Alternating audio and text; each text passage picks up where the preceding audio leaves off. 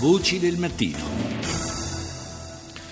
Parliamo di smog nelle città italiane, delle misure eh, che vengono prese per eh, limitarne l'impatto. Lo facciamo con Rossella Muroni, presidente di Lega Ambiente. Buongiorno.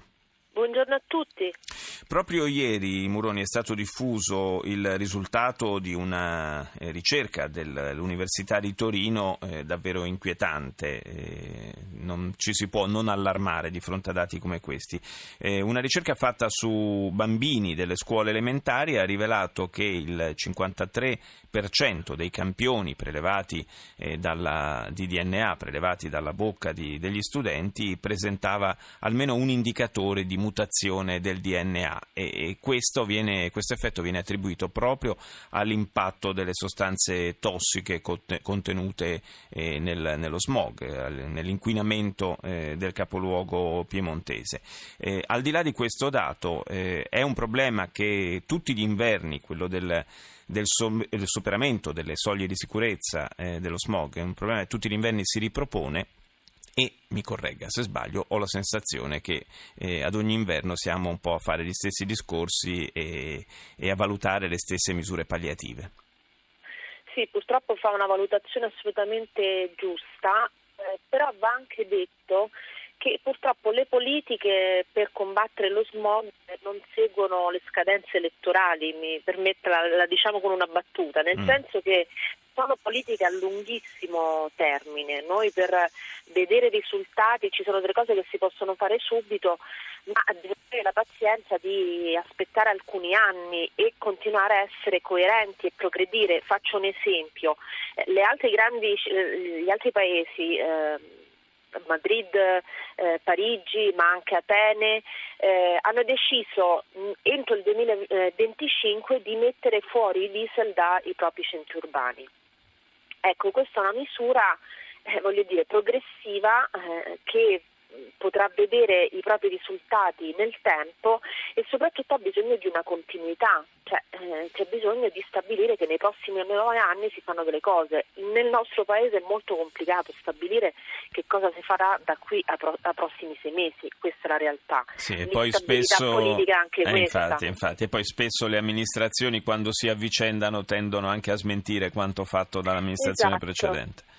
Esatto, purtroppo c'è questo, mentre noi sappiamo benissimo che si potrebbero fare concretamente delle cose, in negativo appunto prima parlavo di divieti, ma soprattutto in positivo, nel senso che noi abbiamo da poco presentato il nostro rapporto eh, sui pendolari eh, italiani, eh, individuando le 10 tratte infernali eh, in Italia, ecco ci sono alcuni milioni dei nostri concittadini che ogni giorno fanno una scelta eroica, quello di prendere i treni pendolari per arrivare sul posto di lavoro nei grandi centri urbani bisognerebbe facilitare questa scelta perché le persone se potessero davvero lasciare l'automobile a casa perché ben serviti, perché eh, a, a, avessero la possibilità eh, di viaggiare su treni puliti, puntuali, eh, come accade diciamo, in gran parte dei paesi civili, eh, ecco, le automobili rimarrebbero a casa e noi eviteremmo di avere dei mm. centri urbani congestionati. Eh, questo riguarda peraltro anche in molte città gli spostamenti all'interno del, del centro certo. urbano, perché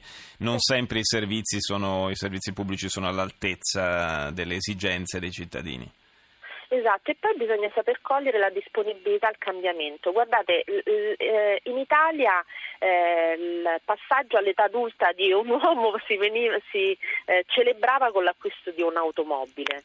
Ora non è più così c'è una generazione di ventenni, di trentenni che trova invece assolutamente alla moda e plausibile muoversi in bicicletta. La verità è che nei nostri centri urbani muoversi con le due ruote è ancora troppo pericoloso. Allora, anche su questo bisognerebbe andare incontro eh, alle persone che possono scegliere le biciclette, il car sharing, il carpooling, queste nuove mo- forme di mobilità, eh, incentivarle, renderle più facili e appunto andare incontro a una disponibilità a cambiare che i cittadini italiani pure hanno dimostrato.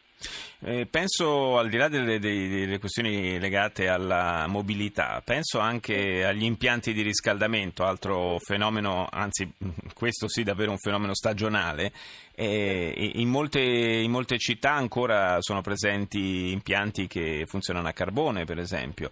Eh, a gasolio, certo. E, e, sono quindi fortemente inquinanti, producono particolato e via dicendo. Inoltre, le misure che vengono assunte in caso di sforamento dei limiti eh, di inquinamento, tipo abbassare o ordinare l'abbassamento delle temperature, e poi se nessuno fa una verifica, nessuno, non ci sono certo. controlli, sono assolutamente inutili. Assolutamente sì, peraltro ormai appunto la situazione è tale eh, rispetto al, ai livelli di inquinamento e la rapidità con cui appunto la situazione si aggrava durante questo, durante questo periodo che anche sostituire il gasolio con il metano non basta più. Noi dobbiamo anche qui cogliere una straordinaria opportunità che è legata alla riqualificazione energetica degli edifici. Eh, noi abbiamo un patrimonio immobiliare mostruoso da mettere in sicurezza anche peraltro dal punto di vista sismico, sì. come purtroppo sappiamo bene. Ecco, deve essere l'occasione anche per rendere le case efficienti dal punto di vista energetico e su questo si può sviluppare propria, un vero e proprio filone industriale che aiuti l'edilizia e eh, tutto quel settore economico che può portare posti di lavoro. Nell'immediato, beh, ad esempio, già evitare che proprio nel periodo eh, dello shopping natalizio abbiamo dei negozi mh, con le porte aperte e il riscaldamento acceso all'interno, esattamente come accade in estate con l'aria condizionata. E, e poi bisognerebbe imporre durante tutto l'anno i 20 gradi d'inverno e eh, il massimo 26 gradi d'estate perché eh, abbiamo veramente dei, dei ormai delle situazioni climatiche assurde, eh soprattutto certo, in un paese problem- come il nostro. Il problema è che anche se, ripeto, anche se le ordinanze vengono emesse ma poi non, non vengono effettuati i controlli, sappiamo bene come in Italia l'autodisciplina sia veramente eh, merce rara. Io ringrazio Rossella Muroni, Presidente di Lega Ambiente, grazie di essere stata con noi.